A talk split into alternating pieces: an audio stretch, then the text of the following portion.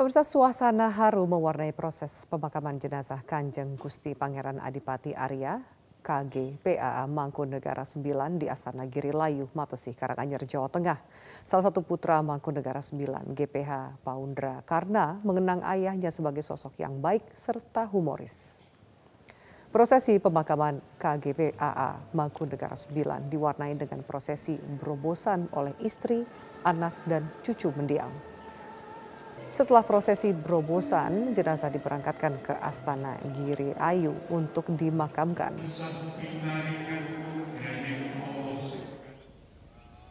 Setelah melalui upacara serah terima oleh pihak keluarga, jenazah KG PAA Mangku Negara 9 kemudian dimakamkan di Astana Giri Layu di Matesi, Karanganyar, Jawa Tengah. Keempat putra putri KG PAA Mangku Negara 9 bersama dengan keluarga kemudian melakukan tabur bunga.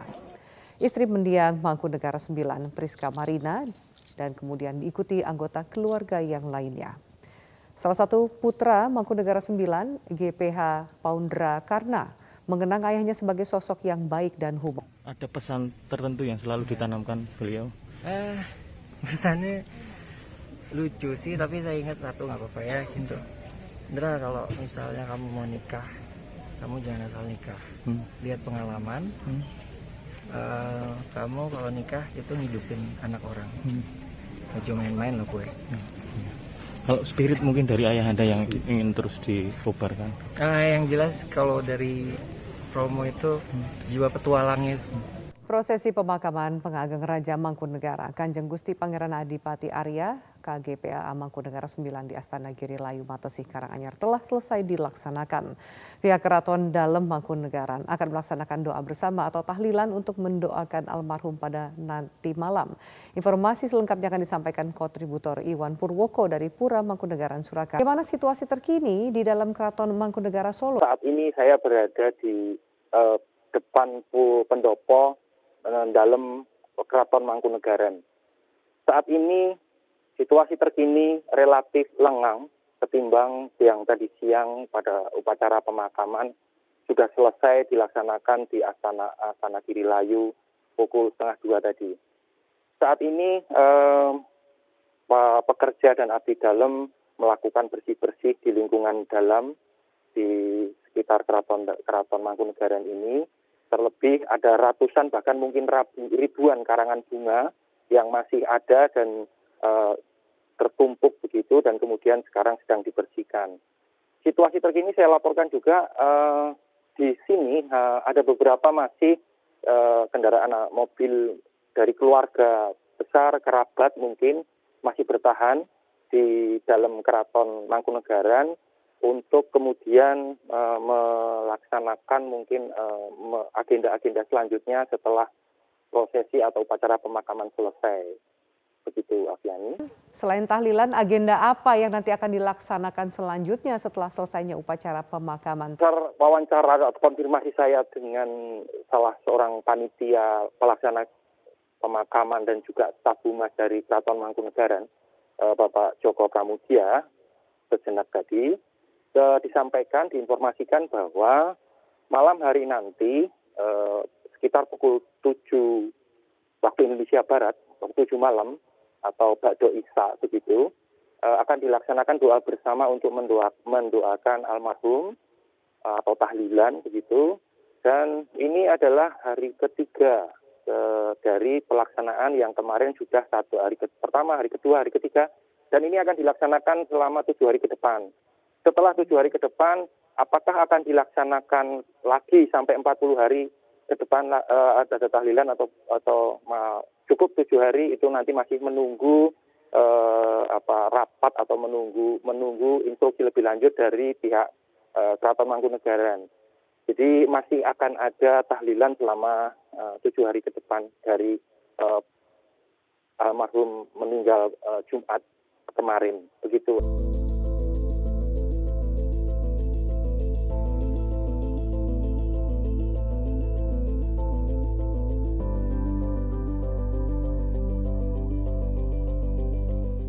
Beralih ke Banten di mana warga desa Cilada, kecamatan Lebak Gedong, Kabupaten Lebak Banten harus rela antri menggunakan jembatan gantung yang sempit untuk melintas.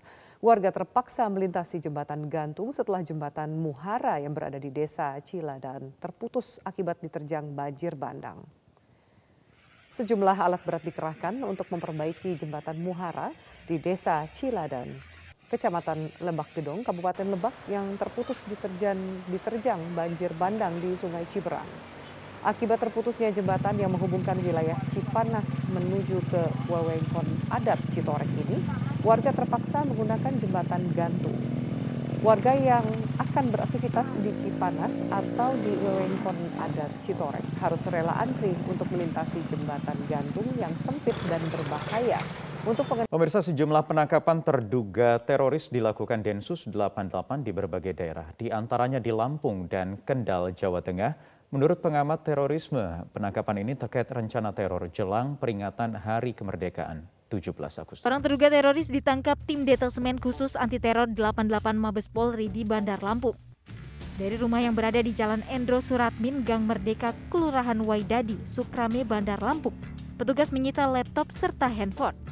Menurut keterangan warga, rumah ini dihuni oleh Saidi yang merupakan kakak dari terduga teroris yang ditangkap. Habis lohor. Habis lohor. Tadi yang diamankan sama uh, anggota sendiri ada apa aja yang diamankan dari sana, Pak? Ingat saya tadi laptop itu pun laptop adik, hmm. adiknya katanya, hmm. mahasiswa. Kalau kediaman sendiri punya siapa, Pak? Punya kakaknya itu. Kakaknya. Ah. Jadi warga kita emang sudah lama deh, Pak? Sudah lama kalau Saidnya, hmm. kalau yang adanya tiga saya juga nggak tahu berupa muka juga saya belum nggak hmm. kenal lo gitu. Hmm. Densus 88 juga menangkap dan menggeledah rumah terduga teroris di Bugangin, Kendal, Jawa Tengah. Dalam penggeledahan, petugas mengamankan sejumlah komputer, HP, dan buku yang diduga berkaitan dengan jaringan teroris. Terduga teroris Nur Priyono Hadi, 48 tahun ditangkap di rumah kontrakannya di Kelurahan Bungangin, Kendal, Jawa Tengah saat hendak berangkat menuju musola untuk menjalankan sholat subuh. Keseharian rumah kontrakan Nur Priyono Hadi dijadikan tempat pijat refleksi dan permak jahitan. Ketua RT setempat Subari mengungkapkan, Nur Priyono Hadi sudah diintai polisi sejak bulan Mei silam. Pagi-pagi sebelum subuh, jadikan penjemputan dengan paksa. Kalau peristiwanya sih, saya memang tidak menyaksikan, cuma tetangga yang uh, kanan kirinya kok apa mendengar suara gaduh gitu tapi di luar rumah.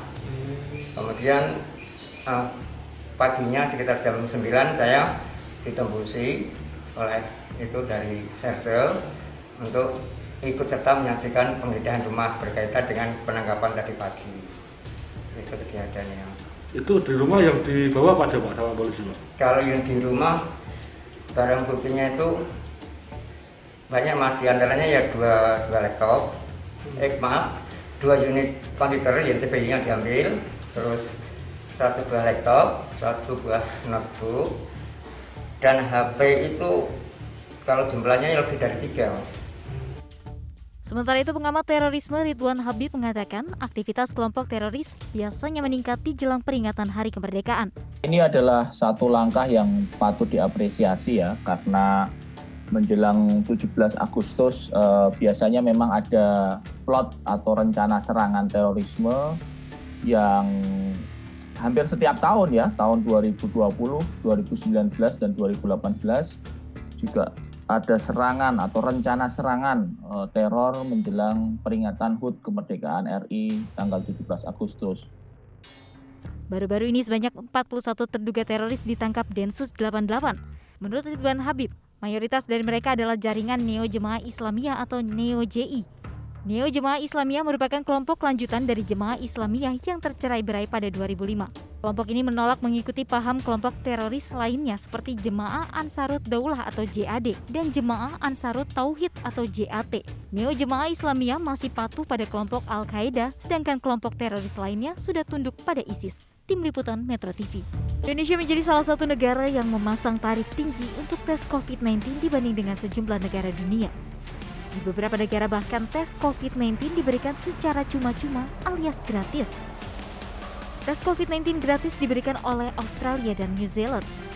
Sementara India hanya membandrol harga tes PCR sebesar Rp500 atau setara Rp96.000. Sementara di negara Asia lainnya, harga tes COVID-19 cukup beragam. Namun berkisar di angka 400 ribuan.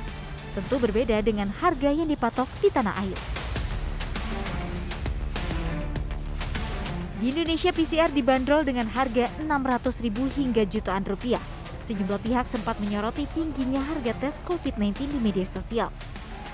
Namun sebenarnya Kementerian Kesehatan telah menetapkan harga kisaran untuk tes COVID-19. Untuk tes PCR kisarannya antara Rp500.000 sampai Rp900.000 rupiah. Sedangkan tes antigen Rp100.000 sampai Rp250.000 Harga yang berbeda ini tergantung dengan kecepatan diterbitkannya data, mulai dari hitungan kurang dari 24 jam hingga perlu menunggu beberapa hari. Menurut jubir Kementerian Kesehatan Siti Nadia Tarmizi, penetapan harga tertinggi untuk tes COVID-19 telah melalui proses yang sama dengan penetapan harga eceran tertinggi pada obat-obatan yang melibatkan berbagai pihak termasuk di antaranya auditor.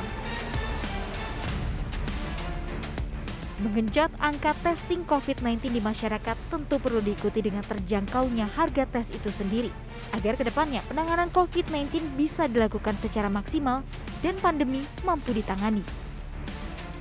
Ya, biaya tes PCR yang relatif mahal di Indonesia menjadi sorotan. Mahalnya harga tes PCR diduga menjadi salah satu penyebab rendahnya minat masyarakat untuk melakukan tes saat bergejala COVID-19. Untuk membahasnya kami akan tanyakan langsung kepada juru bicara Kementerian Kesehatan, Dr. Siti Nadia. Sebenarnya harga PCR bukan kali ini saja menjadi perbincangan, bahkan sejak awal pandemi. Saya ingat uh, setelah membaca lagi beberapa artikel Pak Doni Monardo, mantan kepala BNPB juga pernah mengatakan bahwa harga sebenarnya kurang lebih itu di angka 500-an ribu rupiah. Kenapa itu masih bertahan di harga satu jutaan rata-rata hingga sekarang dok? Uh, tentunya uh, kita tahu bahwa dasar uh, awal daripada uh, batas tertinggi itu kita tetapkan ya uh, tentunya pada waktu itu uh, dari untuk PCR itu pada uh, Oktober dan beberapa saat sesudahnya kita tentukan juga untuk pemeriksaan rapid antigen. Pada waktu itu saya rasa uh, pemeriksaan uh, dengan pemeriksaan PCR itu harga pemeriksaan itu bisa sampai dengan di atas 2 juta ya. Makanya kemudian kita menentukan bahwa di Oktober itu setelah berkonsultasi dengan berbagai pihak ya tentunya termasuk penyedia, kemudian pengguna laboratorium itu sendiri, kemudian tugas laboratorium ya, laboratorium bersangkutan serta distributor serta juga dengan uh, LKPP juga dengan uh, para auditor itu kemudian kita mengambil uh, kesepakatan untuk batasan tarif tertinggi itu 900.000 ya. Uh, kita lihat memang uh, komponen dari pembentukan pembentukan uh, pemeriksaan PCR ini kan bukan hanya reagennya saja, tapi ada juga seperti komponen untuk mengambil uh, transfer uh, virusnya, kemudian ada hal-hal uh, lain yang sifatnya seperti bahan habis pakai. Harga komponen yang paling tinggi itu? Uh, reagen ya, reagen itu bisa 50 sampai 60 persen. 50 sampai 60 persen sendiri dari harga ya, yang di, oke, okay, dari harga yang dipublish.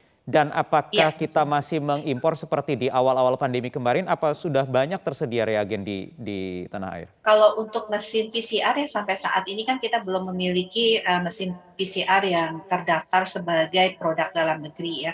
Uh, dari uh, alat PCR itu ada sekitar 49 itu masih merupakan uh, produk impor dan sifatnya itu ada yang uh, open ya artinya bisa menggunakan reagen apa saja dari um, merek apa saja tapi ada juga sifatnya closed system yang artinya hanya menggunakan uh, reagen dari merek tertentu.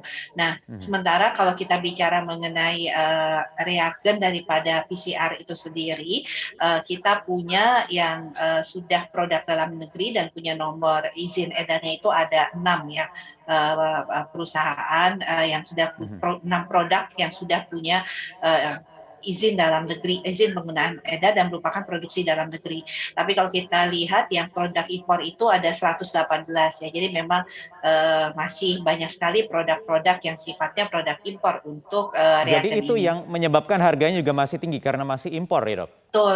Uh, di sisi lain juga yang produk dalam negeri tidak sepenuhnya itu semua bahannya dari dalam negeri karena ternyata juga masih ada yang harus di Dok, tetapi juga Presiden sudah memerintahkan kepada Pak Menkes, Pak Budi Gunadi Sadikin untuk menurunkan harga PCR di tanah air range-nya 450.000 sampai 550.000 rupiah. Apakah sudah bisa segera besok diberlakukan? Uh, artinya Kementerian Kesehatan uh, sudah mengkaji juga ya uh, dan mengevaluasi terkait uh, batas atas daripada tarif tertinggi untuk pemeriksaan uh, PCR ini dan uh, di dalam surat edaran kita juga sudah sampaikan bahwa uh, harga batas atas ini juga akan secara periodik dilakukan evaluasi ya bersama antara Kementerian Kesehatan dan BPKP.